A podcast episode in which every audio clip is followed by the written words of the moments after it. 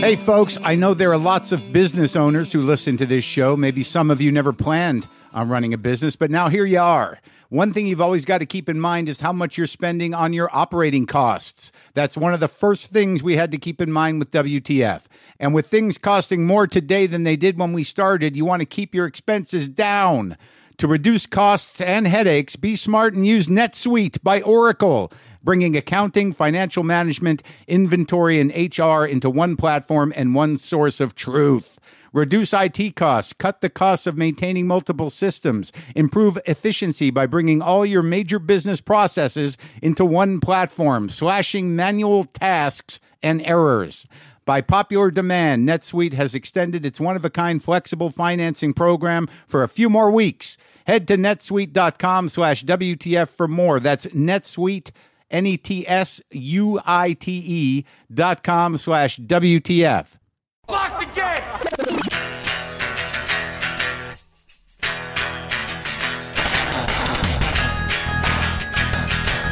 All right, let's do this. How are you, what the fuckers? What the fuck buddies? What the fucking ears? What the fucksters? What's happening? I'm Marc Maron. This is my podcast.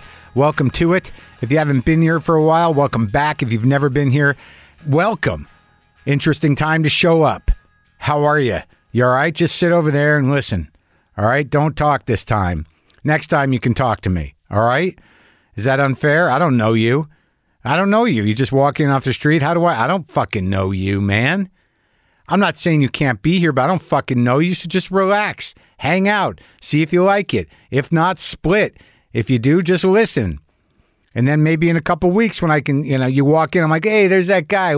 Then maybe you can say hello, talk a little bit. And then maybe after a month or so, like uh, you walk in, I'm like, hey, Steve, what's up, Joey? Hey, Stacy, how's it going? Janine, what's up? How how have you been? Debbie, good to see you. Hey, how are you, Melody? How are you? What's happening? Huh? What's going on, Kit? You know what I'm saying? I got to get to know you. So just hang out. It's going to be dicey, you know, for the first few weeks between us. It always is. Anyone who's ever listened to this show, they're like, I didn't like you at the beginning.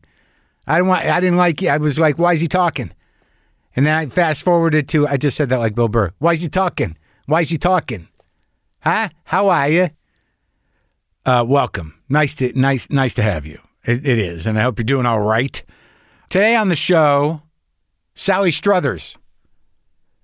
And I know some people think like, really, what's she been? You know, th- what's she been up to? You know, sometimes people are just working.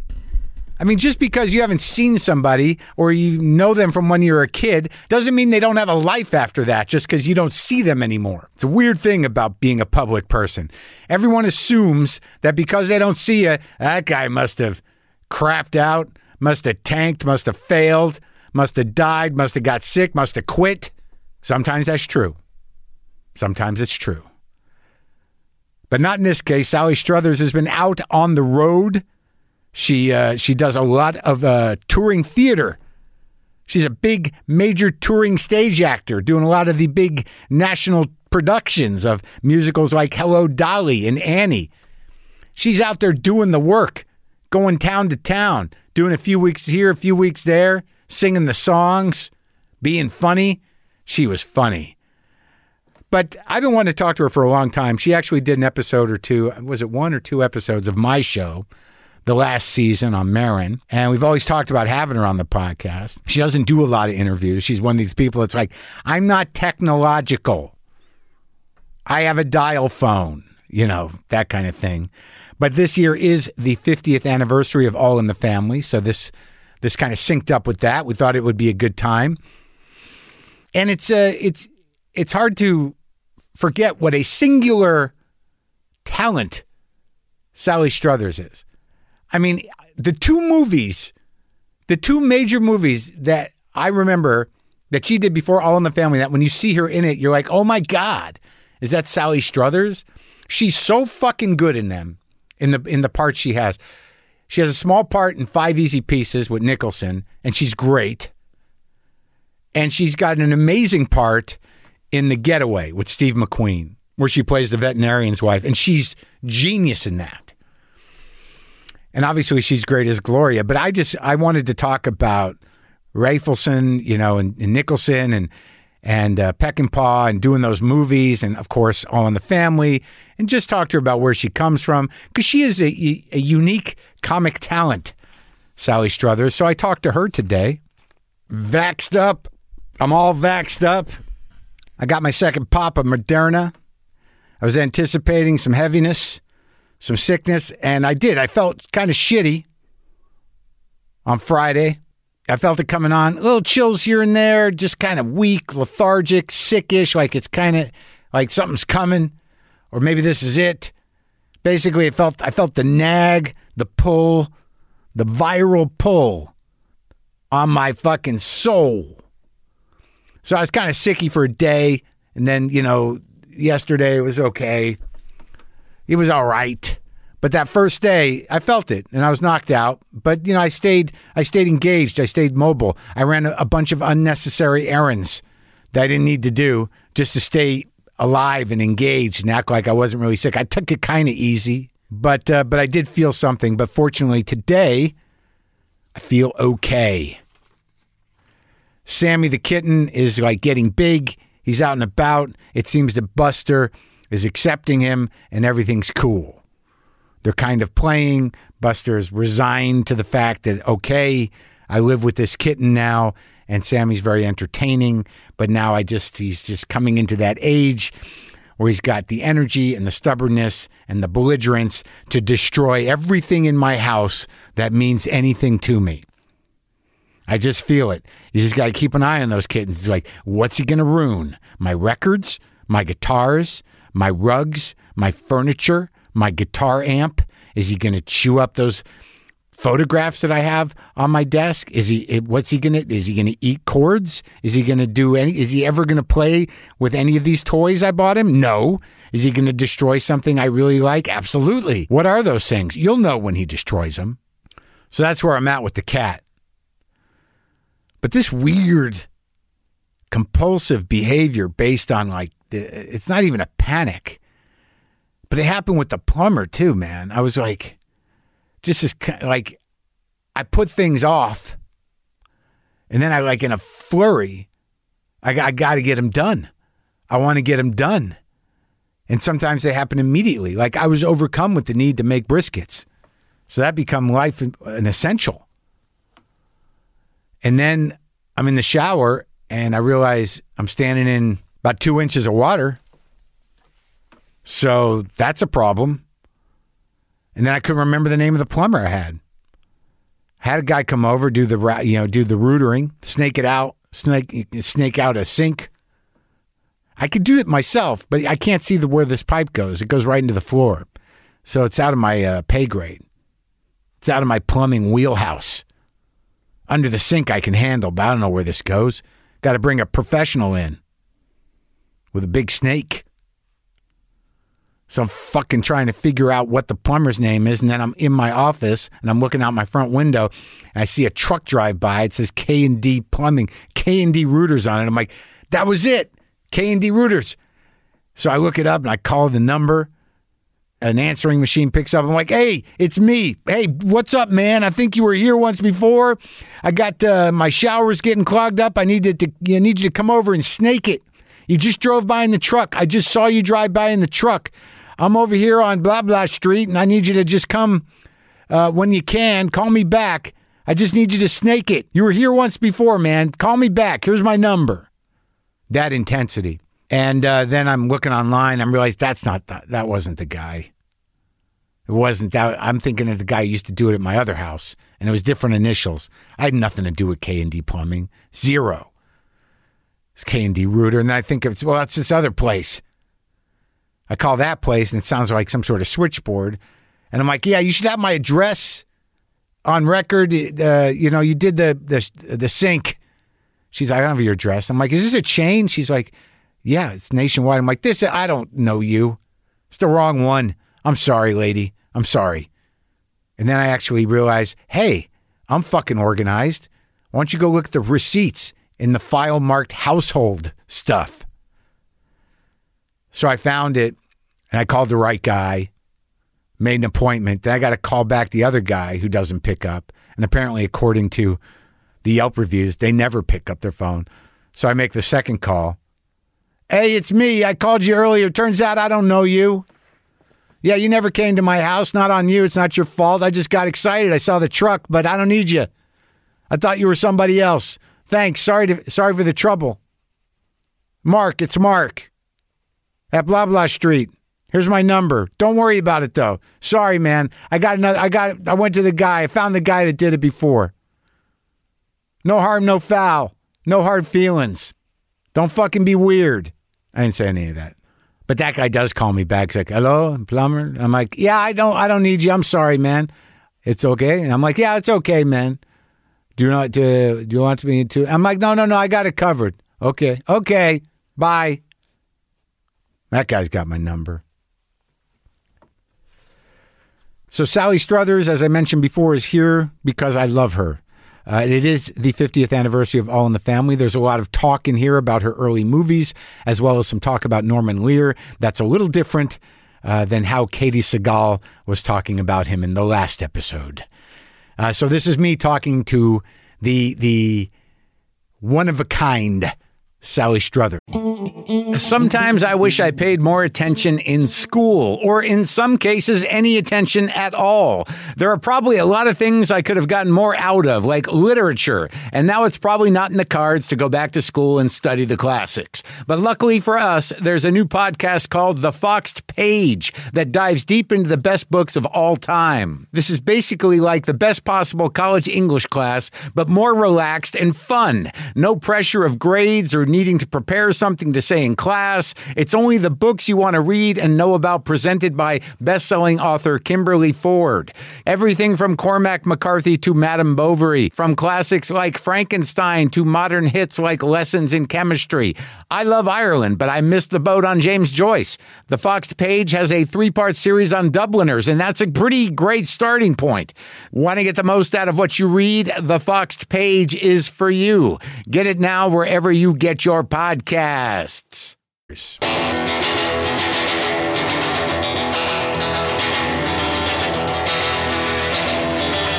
Sally, Yo.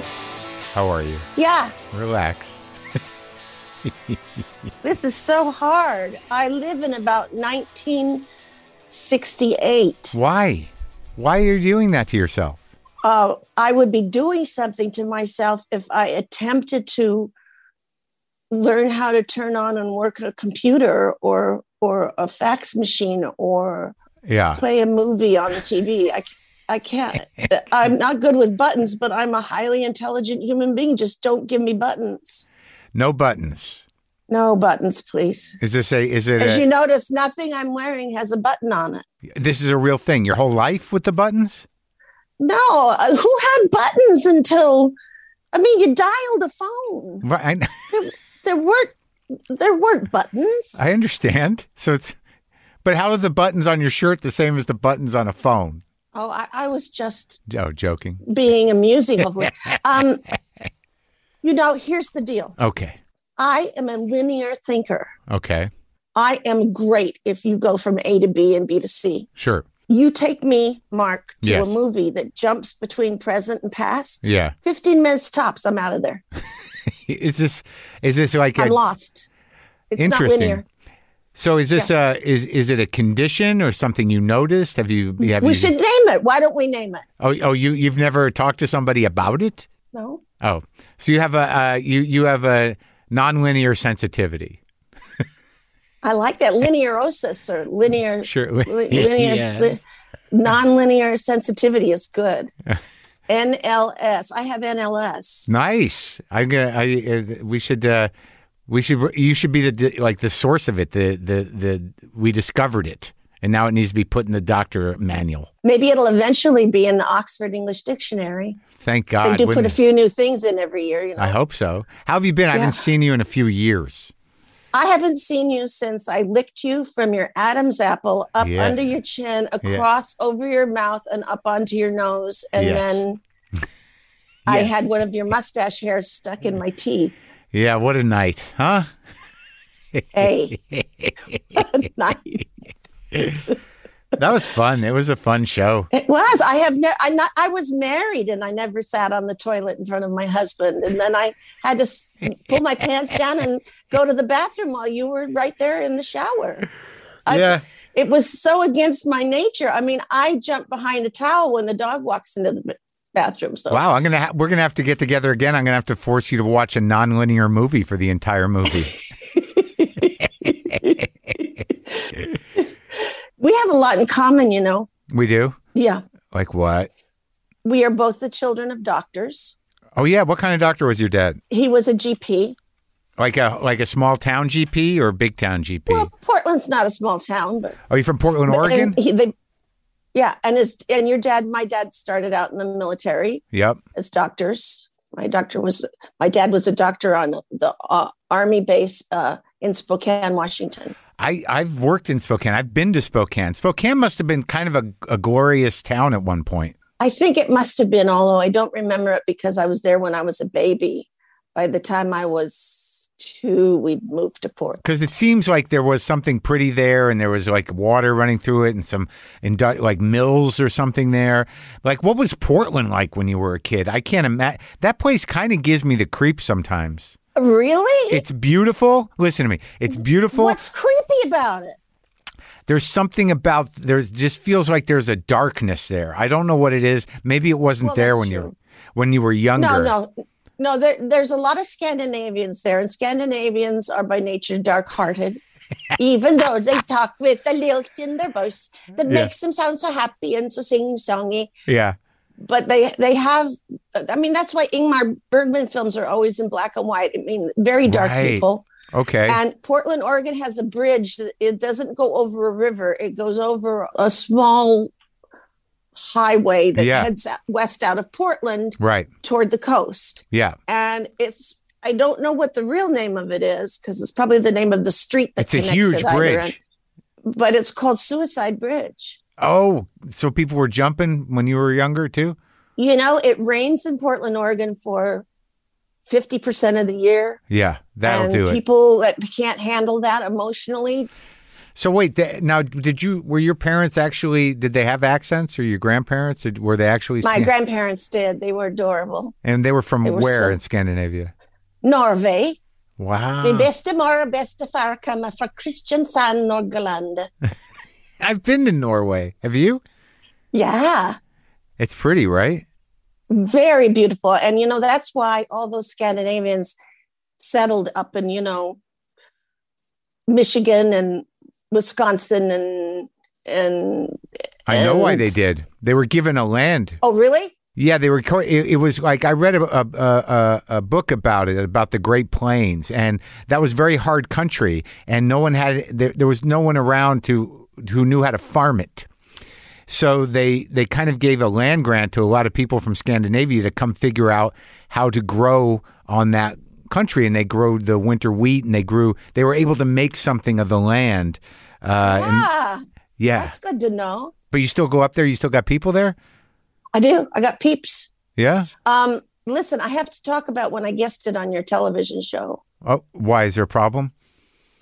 Well, ever since then, I've had a man crush on you. Oh, okay. And my publicist said today, you know, don't forget you're talking with Marc Maron. Yeah. And I said, I, how could I forget? Yeah. And um, he he said, uh, so you don't have any headphones, so I'm going to bring you some headphones because the, the sound will be better. And I said, well, uh, I, I don't want to wear headphones when Marc Maron's looking at me You look on a great. Zoom call. You look great, Well, Sally. I, I headphones I thought were like this, Oh, like right. Mickey Mouse ears. right. 68, didn't know there was little things to 1968 go in your- headphones. Right, didn't have them. Yeah, the the I the, big, just- the big hi-fi stead headphones.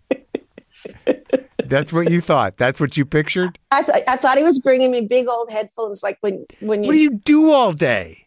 Well in a pandemic, not a heck of a lot, but but but I I I do things. But I mean, it's like I you, work mostly. Yeah, I'm- you- I work. you know, like there's no computer, you, so you're not Zoom. What do you FaceTime with friends? Do you do you, you don't do? No. So you would you read books No, I I talk to them on the phone, or I write them a letter on the dialing phone? Do you, does your phone stuff? Uh, My phone does not dial. As a matter of fact, I am right now while we're doing your bod- podcast. I'm looking at you on my brand new cell phone. Oh, good. So you, so the cell phone you have, but that's but that's like a computer. So that's that's something. I know, but it probably, if I knew how to use it, I could probably do a couple of hundred things on it. But I know how to receive a call, make a call, send a text, Yeah. look at my text, hear a Yeah. voicemail. Right. That's It's, it. that's well. That's enough. I, it's That's, just, en- I- that's enough. yeah. As long as you're occupied and you're you're relatively happy, that makes me Oh, happy. I am. I mean, until the pandemic, all I did was travel. I mean, Right. for the last 20 years, I've been on the road doing musicals and plays. Right. I mean, when I talked to you, you were about to go do something. I can't remember what it was. When you did my show, you had just gotten off something and we were going to do something. What's one of the plays that you did a lot? I've done probably 30, but, but I think the ones that I've actually toured with Yeah. have been the most fun. And one was Hello Dolly. Hello, Dolly. Yeah. And, uh, um, what? Annie. I've done Annie everywhere. Yes. And you love it? Oh my God, to play after all of the years of me, Sally, stumping for the hungry and disenfranchised children all over the planet, to play a woman that hates children is delicious.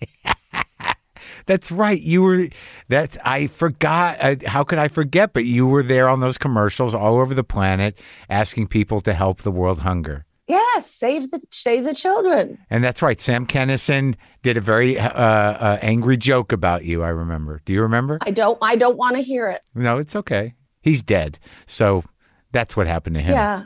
Yeah, he's taking a dirt nap and we're still here. Exactly. So, do you are you still involved with that charity? No. No, I I did I did that for 35 years of my life. That's amazing. and I was in Uganda. I flew in with a bush pilot from uh, Kenya, from Nairobi, in a four seater plane and landed at the Entebbe airfield where they had that terrible raid on Entebbe. And from there, a Catholic priest picked me up in his little car and drove me to an abandoned hotel on Lake Victoria, which is in Uganda, to meet the child that I'd been sponsoring named Damiano and they brought him uh, from his village, which was quite a few hours away. He had traveled to come meet his sponsor to meet me, and I made some commercials with him, and I played with him, and I brought him toys and balloons. Well, a roving band of guerrilla warfare guys came out of the bushes and asked Damiano where he was from, and he named his village, which was far away, and they decided that we had kidnapped him, and they were going to shoot all of us. oh my God. And luckily, the priest spoke their particular form of speech Uh huh. in Uganda. I imagine different tribes, different dialects. And he said to me, just keep backing up, back up, back up. Don't turn your back to them. Just go to the car.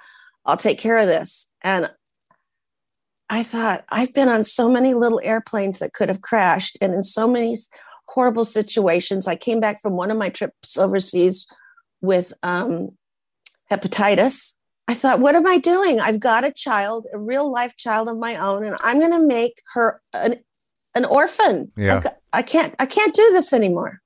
Besides, everyone in the world is making fun of me. Mm. I didn't ever, I could never understand that from the first time I found out some comic or another made fun of me. And then when a greeting card was on sale somewhere being making fun of me, I mean, I just, it dumbfounded me that if you're trying to help hungry children, you're fodder for horrible, cruel jokes. Well, yeah. What's I- wrong with the world? there's a lot wrong with it, Sally. Uh, it's there's a lot of horrendous people. One thing we've learned over the last four years is that it doesn't take much to turn most of this country into assholes. Isn't that the truth? were they already and were they hiding it? Or did Well, no- something well, no, they- actually happen? Yeah, no, I, I think that when you have a leader who is shamelessly a belligerent pig and a misogynistic, racist garbage person, and he's the leader of the free world, all the people that were hiding that inside themselves think it's their turn to be that guy. So I Yeah. think that the the one testament to the beauty of America is that when it's working, those people behave themselves. yeah, they go back under their rocks, I guess. I or they know. just realize that they have to tolerate things that are different, different points of view. If the majority wants it, that's the way this works. But if Yeah. like it, it was so clear that if they were enabled, who the fuck knows what they were capable of? But I think that the I think usually the jokes were because the the commercials and the infomercials around what you were doing were so prevalent. They were, eh, you know, you could not not see them, right? So I think it became part of the cultural uh, goof. I don't think it was about the cause or necessarily about you. It was just that it was inescapable. The the uh, the commercials. if you were if you were up at two a.m. Well, a lot of us were, you know, there was, there was drugs and, and we were all watching television. Listen, let me let me tell you about the orange butthole. Yeah. The orange butthole. Did you know him? Okay. I had a thing with him. Wait. I I was touring. Neil Simon rewrote The Odd Couple for two women, I remember that. and she who shall not be named because I don't care for her and I were the odd couple. We should And- name her because we can figure it out. What? I hate saying her name, Rita Moreno.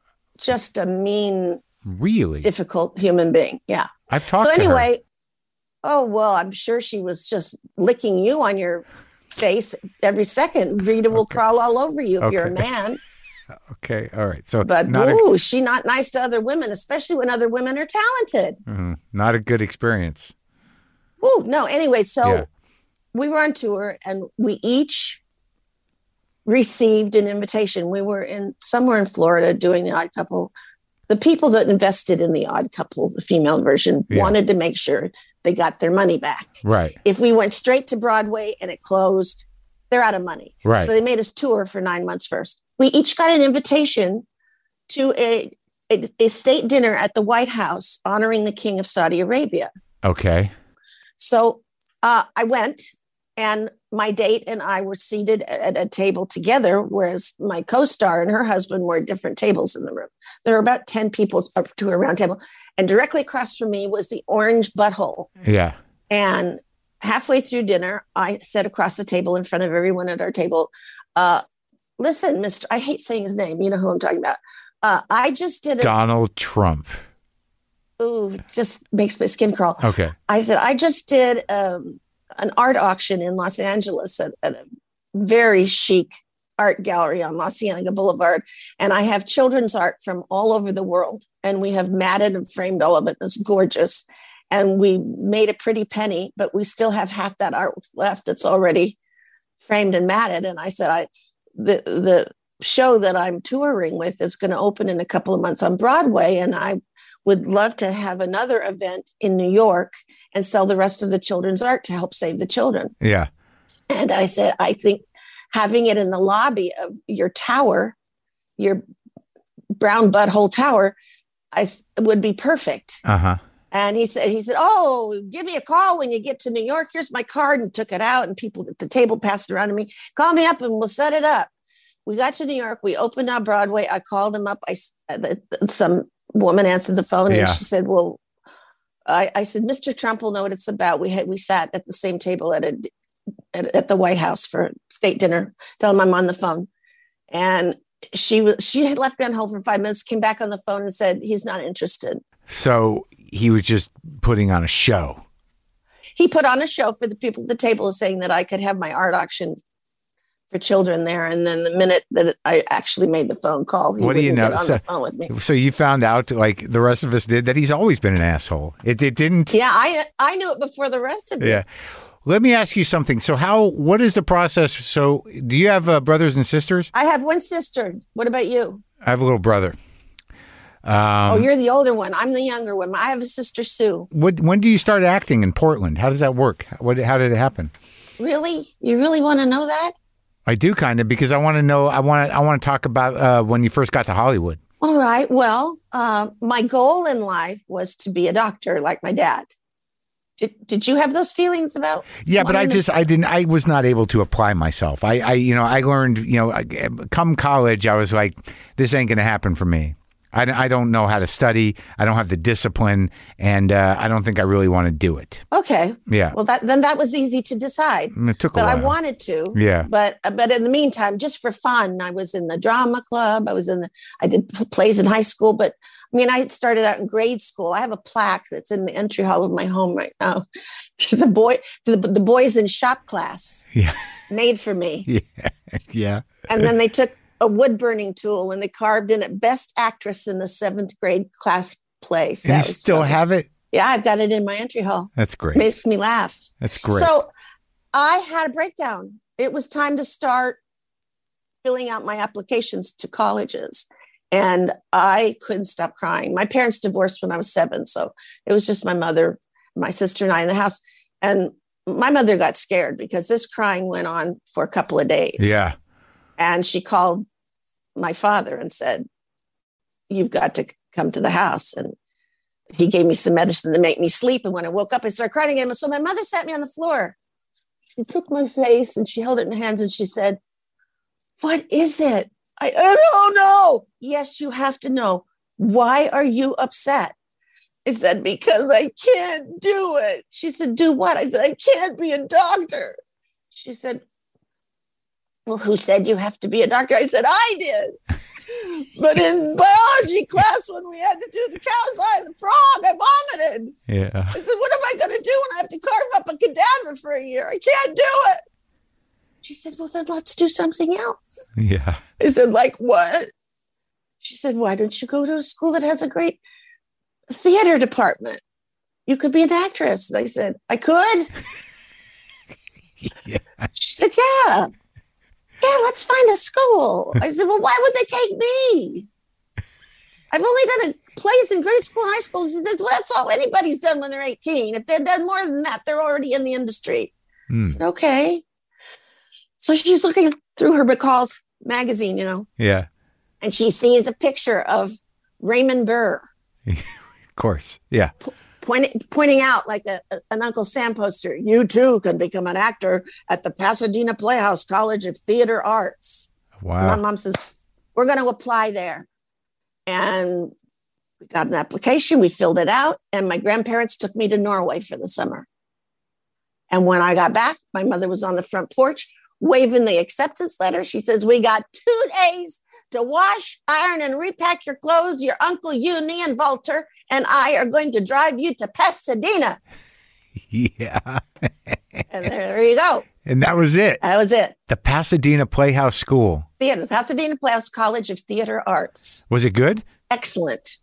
It was a three year college. I only went two years because at the end of my second year, the IRS padlocked it shut. And that was the end of it? That was it. So my mother drove down to LA in her Ford Falcon station wagon Yeah. and she took me from Pasadena to Hollywood and she checked me into the Hollywood Studio Club for Girls run by the YWCA, Was that like a, a hostel or a rooming house? a rooming house. And she she just left you there? Yeah. And- I'd already been on my own for two years in Pasadena. And what did you do? How did you get started? I had a roommate named Carol Stanley, and she said to me one day, she said, You're, you're going to be an actress. And I said, I already am one. I've already done lots of plays, and I went to the Pasadena Playhouse College. And I, she said, Well, you need an agent. I said, Well, how, what do I do? she says, Well, let's get the yellow pages. Come on. yeah. So she, she, she called up this agency that she saw that I could walk to because I didn't have a car. It was about a mile and a half from the studio club, Nina Blanchard agency. So I, the day of, I went and I opened the door Yeah. and everyone in there saw the door opening and their eyes were up here somewhere and then they came down to me. Yeah. And I, that was weird. So I went to the front desk and I said, I have an appointment with Nina Blanchard. And she said, You do? I said, Yeah. She said, Okay, what's your name? I said, Sally Struthers. She said, Just a minute. So she left the room. She came back out. She said, Okay, she'll see you in just a minute. So I went into her office and I said, Why is everybody acting funny? And why am I in the land of tall people in your outer office? She says, honey, this is a modeling agency. How tall are you? I said, five foot. She said, Oh, Uh. she said, why did you go? I said, well, my roommate at the studio club, Carol Stanley, got me this appointment.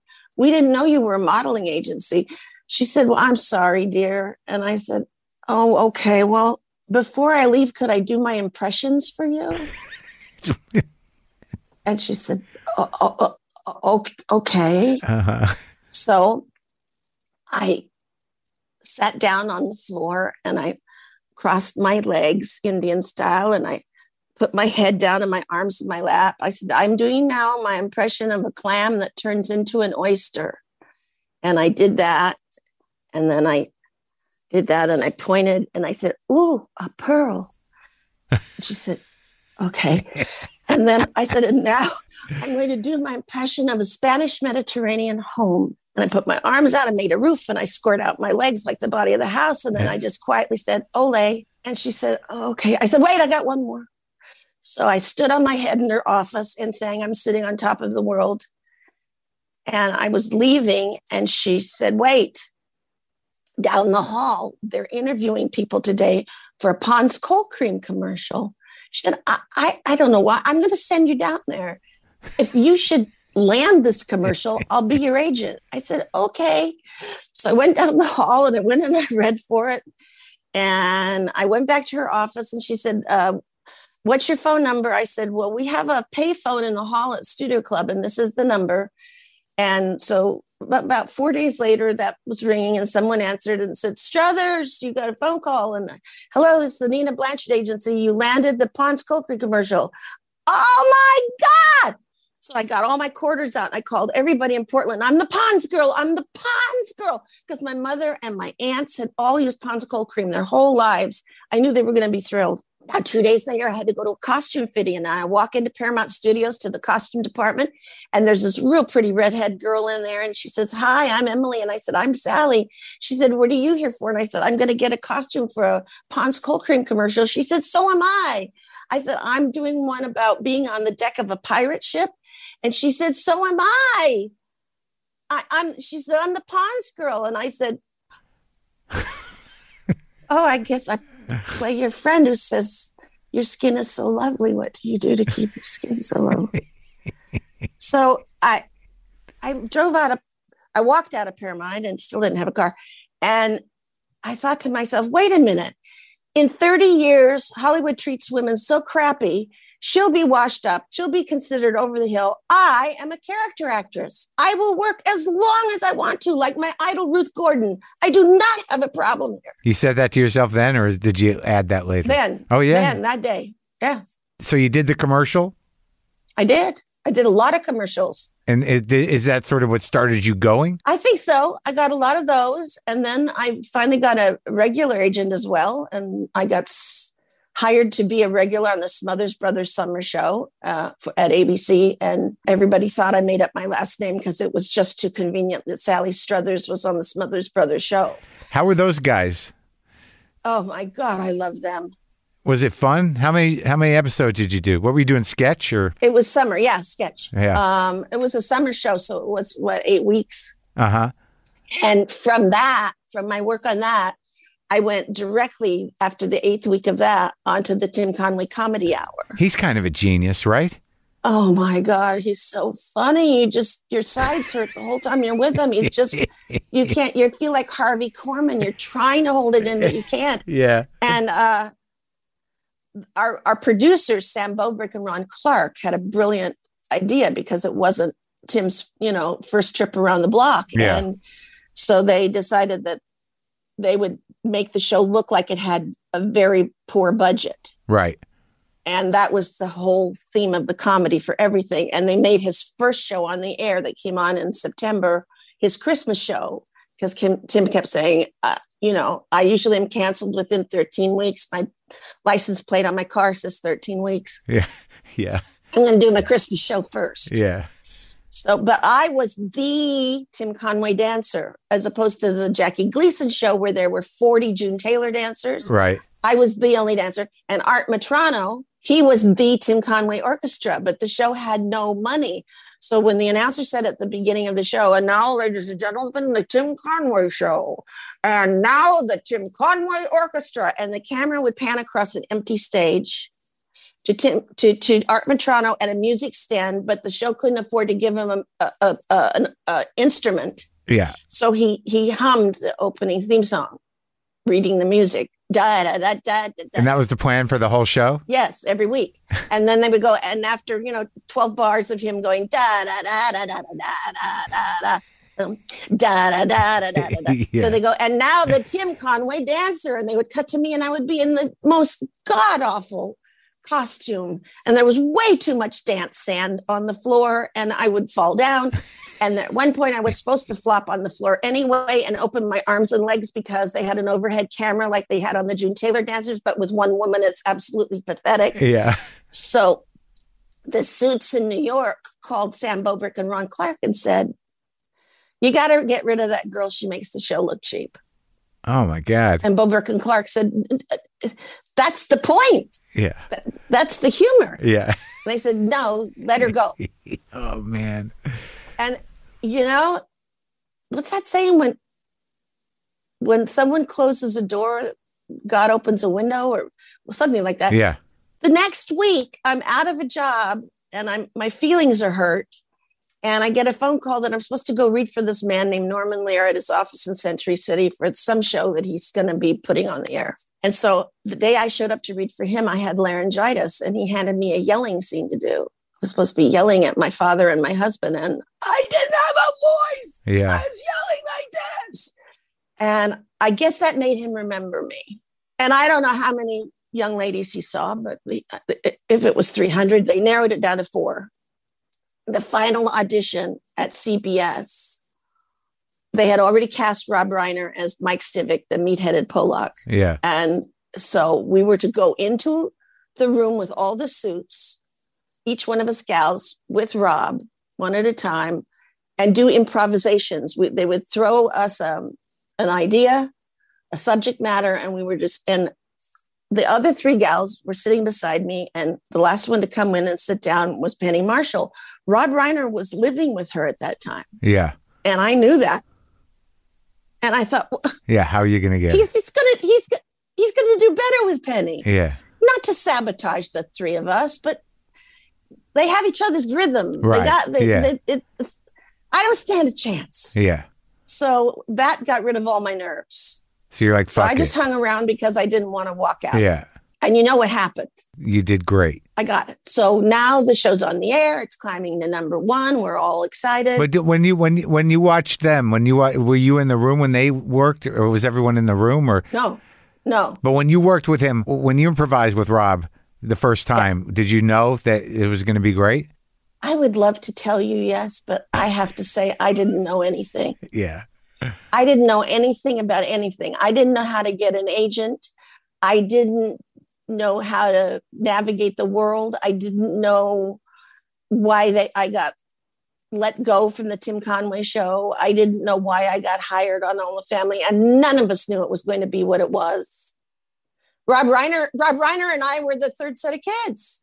It had been made as a pilot for ABC two years before with Carroll O'Connor, Jean Stapleton, but with a different Mike and Gloria. And then they shelved it.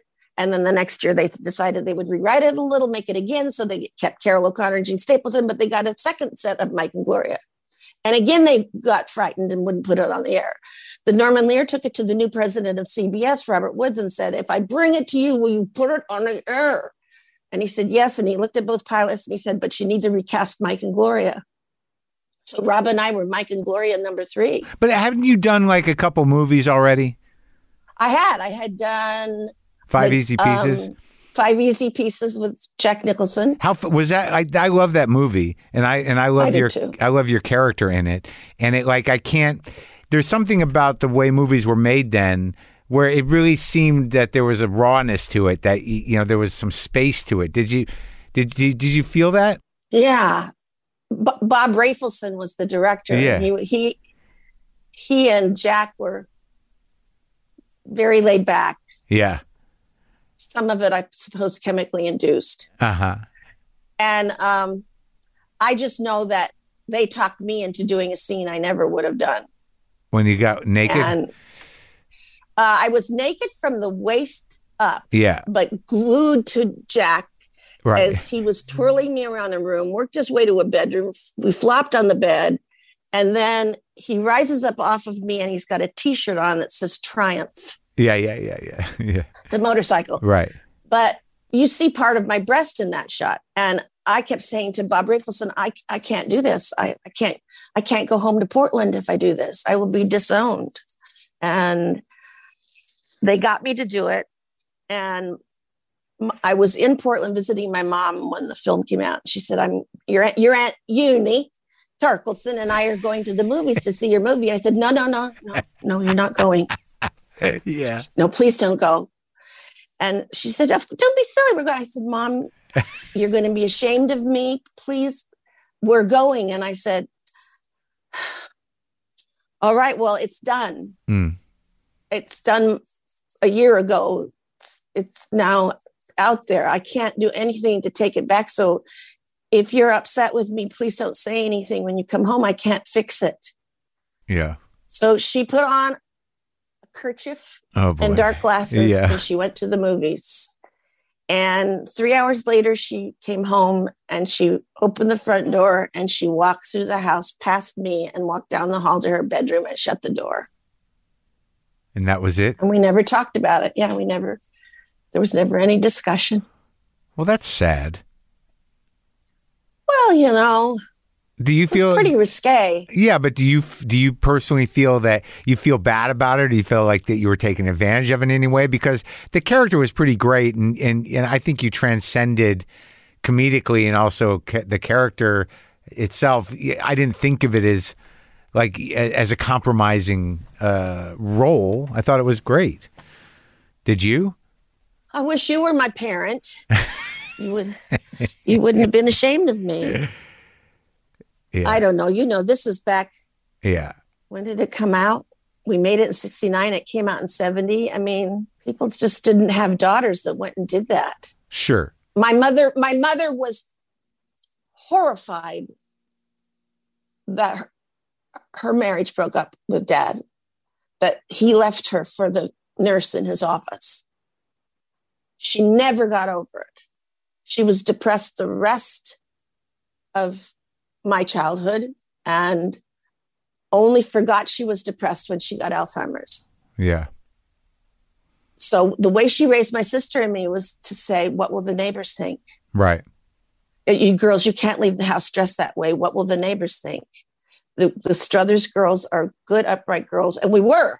But can you imagine Right. if that's the way you raised your daughters, and then you go see her in a movie and she's in a, this sex scene with Jack Nicholson?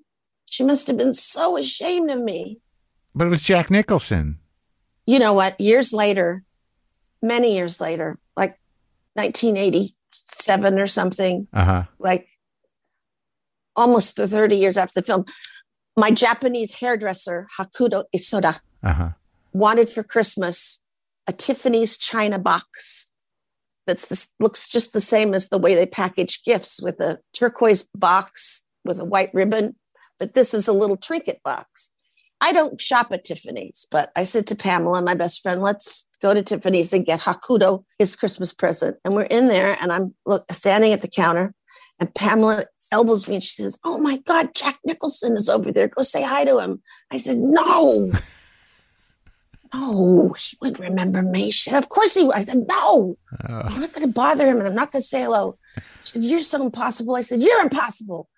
So I'm in the business of buying this box, and behind me, there's a tap on my shoulder, and I turn around. I says, "Hi, Sally. It's Jack. How are you?" I went, "Oh my God, he came to me. How did that happen? Jack Nicholson came to say hello to me. I'll never get over it. What do you mean? It was like, how could he forget you?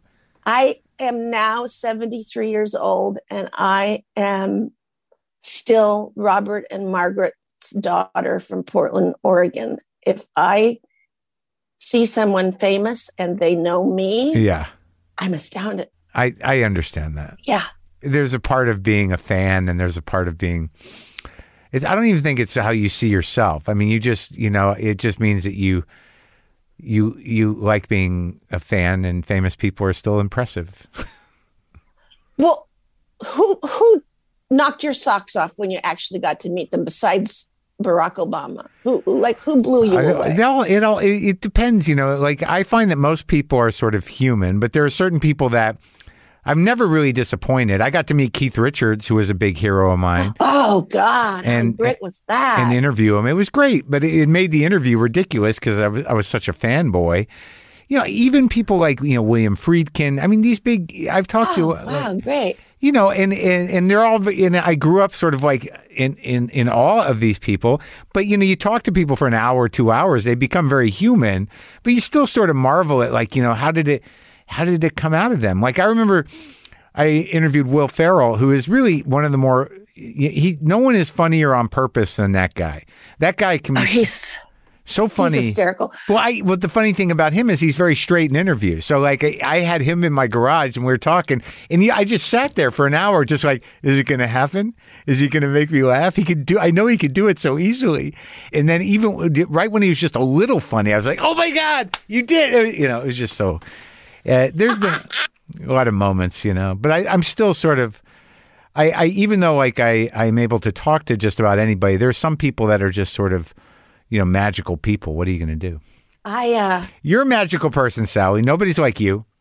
You're one of a kind. well, so are you. Isn't everybody one of a kind except Nah, maybe kinda. identical twins? I guess I don't know, but some people they're, you know, they're they're just sort of recording devices, and other people are the machine. You know, they're uh, they're other people are like the original thing. You know, like some people's personalities.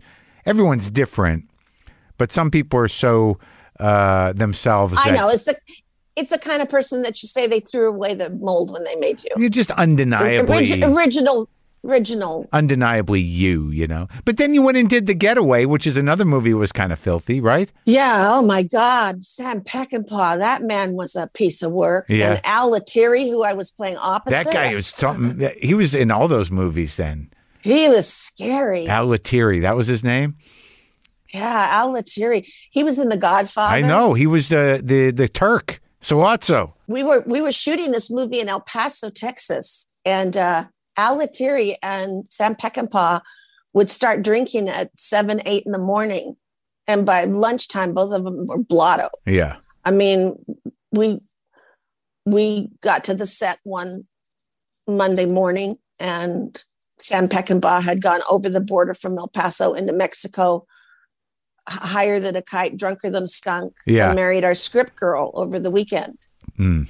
So she was all of a sudden Mrs. Peckinpah on the set. He didn't even remember it. oh my god. And uh, in the scene where Al Lettieri, the gunman, has taken my has has got a bullet in his shoulder, and he comes to my husband's veterinary clinic Yes. out in the country to get the bullet removed.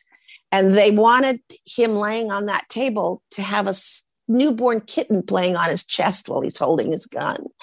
Well, I don't know if you've ever picked up a newborn kitten, but their claws are like fine little hairs and they go in, they're tiny, thin, and they hurt. yeah, And at one point, Lettieri, you know, drunk and out of control and very mobbish anyway, said, God damn it, this kid needs somebody. And and I said, Don't, don't hurt it. It- It's a baby, don't hurt it. And Peckinpah saw that I was getting scared. So he said the big loud voice, Somebody, somebody take this cat, get some pliers, pull his claws out. And I went, No. And I grabbed the kitten and I ran off the set. And they were all laughing they weren't going to do that. They just like to see me react. but one night, one day after shooting, he said, "Sally, you want to you want to come to the, the see the dailies tonight at the hotel?" And uh, you know, I said, "What's what's the dailies?" He said, "Oh, well, we send the film off to Hollywood when we shoot it, and they process it, and then they send it back here for me to look at and start making up my mind about cuts and things. So you want to see what we shot a few days ago? Come to the hotel room." I, okay, drunk as a skunk and didn't like the way the film had been processed and walked up to the screen in this conference room in the hotel and unzipped his fly and took out his penis and urinated all over the screen. oh, oh, is this what happens at the Daily Zoo? yeah. Is this, is this the deal? God, The seventies, I'm huh? coming back. yeah. Woo. that was that was really weird. But was he nice to you? Yes, he was very nice to me. Al Lettieri was very scary. I think he thought I was his boyfriend because we had a week off from filming where he wasn't needed and I wasn't needed, and it was Easter weekend in New Jersey. He was from Fort Lee, New Jersey. Sure. And his sister and brother-in-law lived there, and he says, "Hey, you want to come with me to Fort Lee and have Easter with an Italian family?" He says, "My sister's such a great cook, and then we're going to go down to Florida. Have you ever been to Florida?" I said, "No." So I did all that with him. now we come back to the movie. Yeah. And he calls my hotel room, wants to come up and see me. And I said, no, thank you. And he wouldn't hang up. And he kept screaming, I'm going to come up there and I'm going to get you. And I, and I, and I couldn't hang up to call for help. So I, I, I put the phone under a pillow so I couldn't hear him, but I'm, he probably stayed on the phone all night. And I was so scared of him that I avoided him on the set the next day. And it was a scene where Dub Taylor had to walk us into a hotel room where I'm now alone with Al Lettieri. My husband has hung himself a few motels back in Right. the bathroom. Right. And so I'm just with with the, the gunman who and he and I are starting to have an affair. So the Sam Peckinpah says, Dub, you walk in, and then Sally, you walk in after Dub, and then Al, you walk in carrying the suitcase. And as soon as they said, okay, rolling, okay, go. And Dub walks in saying his lines, showing us the hotel room, and I'm walking in, and Al Lettieri, it wasn't blocked to do this, but Al Lettieri grabbed me by my arm and threw me against the wall. So I went up to Mr. Peckinpah and I said, Mr. Peckinpah, we're going to shoot this again, aren't we? Uh, could I come in behind Mr. Lettieri? I don't want to walk in front of him again. He says, That's fine, Sal. It was crazy. Then we had to do the scene where I'm I'm pretending like I'm room service and I want Steve McQueen to open the door and he opens the door and I start screaming and he's supposed to slug me in the face and I'm supposed to be knocked out.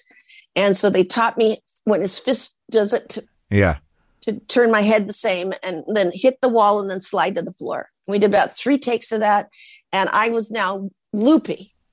and the fourth take, I didn't turn my head and he hit me in my jaw. And it- that's what's in the film. You getting really hit by Steve McQueen. Yeah, it, it was a crazy experience. And I got to watch Steve McQueen and Ali MacGraw fall in love. And that was pretty cool. Was Steve McQueen a good guy or did you like him? What a great guy. Yeah. A sweetheart. I adored him, but he was danger boy. Uh huh. I mean, we, we were shooting in a hotel in El Paso, and right next to it was a dirt mountain that was almost perfectly perpendicular. And Steve would go out between takes and hop on his Mike's motorcycle and try to ride up that dirt mountain that was oh, like trying to go up the wall of the hotel. Oh my God. Yeah, he loved and everybody stuff. was yelling, "You're we're not insured. If you get broke, we have to shut down. We can't finish the movie." he didn't care. He loved it, but he oh he fell so madly in love with Ali. And now it's all these years later, and everybody that we worked with on that film is gone. And every time I see her, we clutch onto one another like we're on our train on the way to a death camp. I mean, we, we just say, we're, we're still here. You and Ali? Yeah, because everybody we worked with in that movie is gone. So when you started doing All in the Family, it's been 50 years, huh? It's been 50 years. January 12th was our 50th anniversary of the first one coming on the air. Do you still talk to Norman? No. No. Do you talk to any of them? Do you talk to to Rob? or- There's nobody left except Rob and Norman and Yeah. me. Everyone else is gone. Yeah. And you are you friends with Rob? I would like to be, Oh. but he remarried. He and Penny divorced and he married a younger gal uh, that he met in Hawaii when he was doing a movie there, and she was the photographer on the set. And they married, and I think that I'm guessing that he had a wife that didn't want him to be friends with me Huh. because we were friends. Yeah. He played my husband for eight years. We were friends. And he, when the show was over, when he and I were finished with our contracts and we weren't making All the Family anymore, at the most random times, my phone would ring in my apartment in Westwood near UCLA. Hello. And all Rob would say is French policeman's fart. and then he'd hang up on me. And I rolled on the floor laughing. And, you know, two months later, hello, Jacques Cousteau's fart. I mean, he just woman farting wearing tight pantyhose. he he he we had a great relationship and then he got remarried and then I I went to the opening of the producers at the Pantages Theater on Hollywood Boulevard and it was a big night. They had lots of luminaries there to be in attendance to see it. And I came out of the theater door with my friend Bunny, who I've known since we were both four years old. And there was Rob and his wife Michelle and Carl Reiner and Estelle Reiner, his wife. And I I didn't really know Michelle, but I knew that his he, Rob and his parents. And I went running toward him, Robbie, with my arms stretched out. I was going to jump on him, yeah. you know. And he put his hand out stiffly in front of himself and took my hand and shook it really stiff and said, Hello, Sally. It's nice to see you, Sally. I thought, why are you acting so weird? And that was it? That was it. No, no, no, no. I saw him at a People's Choice Awards or something. We were seated together. You won a couple Emmys, right? For for Gloria? I did. I was I was gifted with two Emmys. What a great part. What a great and like how was it I I I assume that everybody on that set was pretty close. Oh my god. We were all so different. Yeah. I mean Carroll O'Connor, devout Irish Catholic, raised in New York City, went to college in Montana, Missoula, at the university there, got a teaching degree, came back to New York, was in the public school system in New York City. He he taught English to the recalcitrant boys and, you know, hit them with a ruler and God only knows what else he did. And then he woke up around 40 and said to his wife, Nancy, who we met in college, I, I think I want to be an actor. she said, okay. He says, she said, how are you going to do this? He said, I'm going to study. She said, where? He says, in Ireland. We're going to move to Ireland and I'm going to study there and I'm going to come back. And that's what he did. So that's the man playing my father. Yeah. Jean Stapleton was raised by a single mother in New York City, devout Christian scientist. Huh. She never said or thought a negative thing. She was our resident angel. Hmm. And you could easily get her all flustered because certain things just made her uncomfortable. and there was one moment only in my eight years with her where she was Edith in real life. Edith Bunker. She she because Jean was very intelligent, and she and her husband Bill Putch ran a theater, the Totem Pole Playhouse in Pennsylvania. So she came from the world of theater, and she she's in the rehearsal hall in CBS TV City, Fairfax and Beverly Boulevard, and we're on a 10 minute coffee break and people are being handed phone. You got phone messages then that you had received a phone call, and then you would try to find a phone on your 10 minute break to phone somebody back and she's in a folding chair. She's got the LA Times and she's all by herself over in a corner and she is flustered and she's getting red. She's looking at the paper. She's going, oh, oh, oh. And I'm looking at her and thinking, what is wrong with her? So I tiptoe over to her and I said, Gina, is something wrong? And she said, Would you look at this? And she folds the paper and turns it toward me and points and she says, Look, look at this car wash it's advertising for Polish men. And I said, Jean, that's Polish. Come on. Oh, oh, oh, good, good. She was, she, you know, and I, I sat with her one time in the CBS commissary and I said, Would you please tell me about being a Christian scientist? Because I'm a doctor's daughter and I believe in science and medicine. And I certainly had a lot of things wrong with me growing up. And my dad, you know, did my stitches or put my cast on. Yeah. I believe that the humans learn medicine for a reason. And but tell me about your religion. And she did. She took me to her church. We were so close. And then there's Rob Reiner, who was raised a rich Beverly Hills Jewish kid with very famous father. And then I come from Portland, Oregon, from the Norwegians.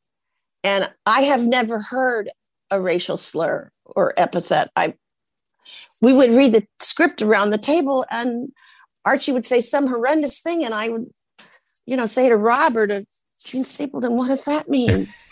I mean, I, I'd never heard those words. Everyone's laughing. I'm going, why are they laughing? I, I wasn't raised with any kind of bigotry around me. Yeah. So, but it was it was fascinating to be with such a disparate group of human beings. And then in the fifth year of the show, I went in and read for a famous British director to play the lead in the film Day of the Locusts.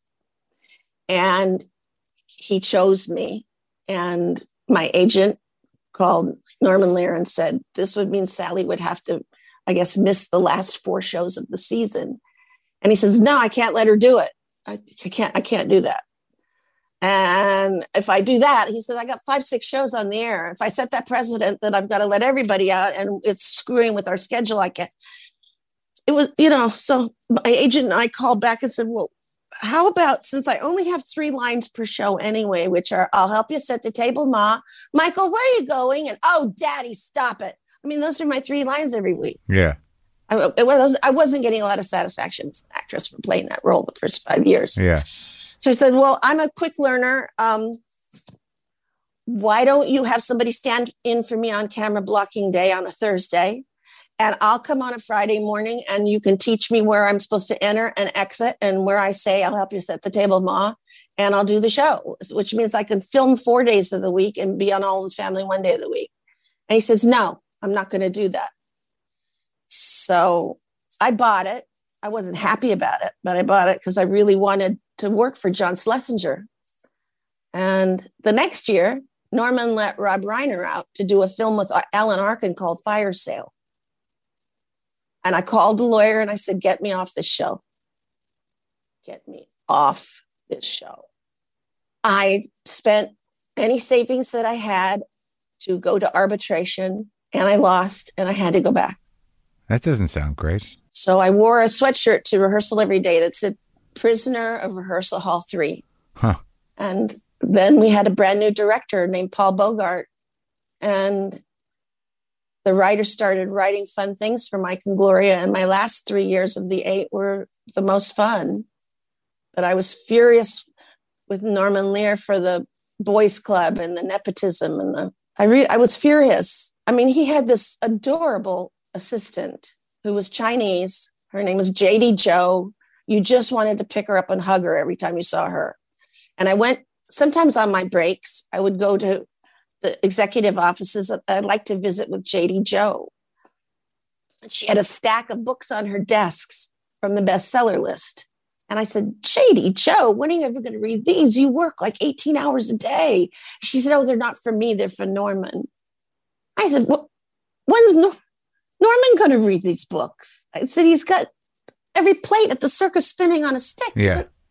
She's, she says, Oh, well, she says he has dinner parties at his house and he likes to talk about the latest books on the you know the new york times bestseller list and, and so everybody in the office reads a book for him and gives him cliff notes and then he can discuss it oh at his oh, my dinner God. table and i said so he passes himself off as someone that has read these books and he hasn't long story short just between you and me and Yeah. the thousands of people that are listening to your podcast i was the only member of the cast never invited to his home for dinner So, do you think in those last three years that the writers sort of took charge and decided to w- work more stories for you because they knew you were mad? Or do you just. No, it, it- no, it had nothing to do with me. I, here's what happened. We spun a couple of shows off our show. Archie's Place? No, no. Oh, In the beginning, we had Bea Arthur on, and she played our cousin Maud. right. And we were all sick with the flu, and she came to take care of us. And they loved her so much, they decided to create a show for her. And then we had the Jeffersons on the show, and they decided to give them their own show. Well, what happened was every time Norman would take our tried and true, well trained, fine honed writers that knew specifically how to write for our characters, and he would move them away from us and put them on the new show, and he would give us new writers who we then had to train. Hmm. And this made Carroll O'Connor furious. And he started taking this drug called meprobamate. Yeah. And he was popping him right and left because he was so angry all the time. Oh, And so, you know, we always had new writers. But what happened in the sixth year was they had kind of done so many stories about Archie or, or Archie and Edith or Mike and Archie that they had to start concentrating on that younger couple there. And then they wrote that Gloria and Mike were expecting a baby, and Gloria and Mike moved into the Jeffersons house next door. And they, they gave us real stuff to do where I wasn't just setting the table. But, you know, all in all, despite all the anger and despite, you know, what sounds like a very difficult last few years, you, you still thought it was a great experience for the most part? Oh, I had so much fun.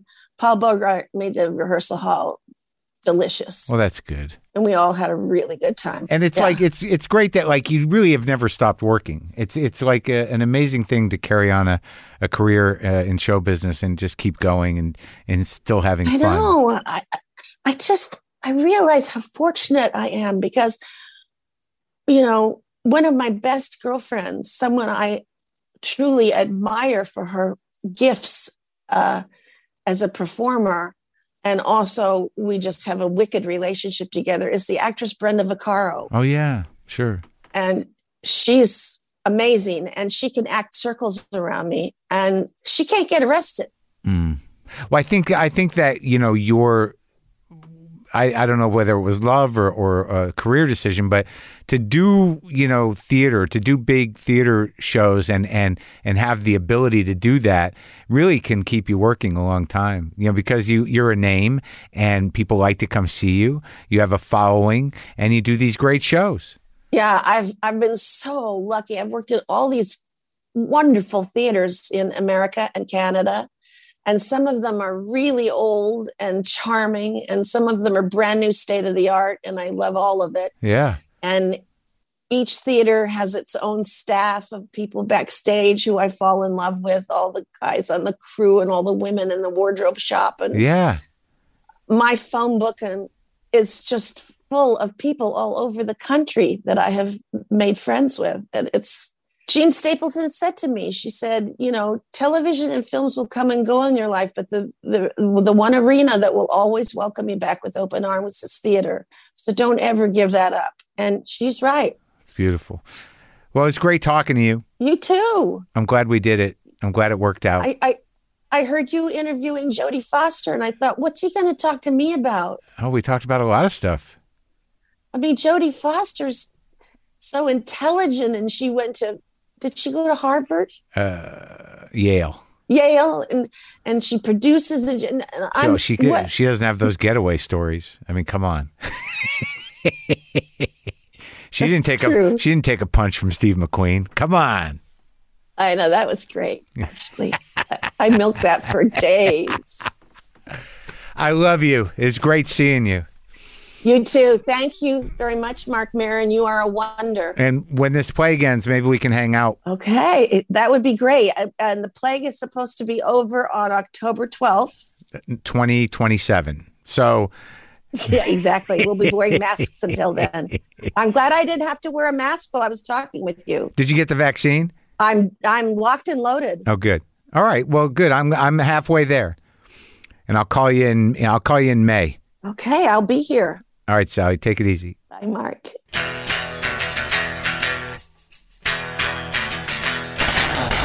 That was Sally Struthers. How? Who else would it be with that voice? Go find her. Go watch uh, The Getaway. Go watch uh, Five Easy Pieces. Go watch every episode of All in the Family that she's in. Now let's go out with some guitar. Guitar.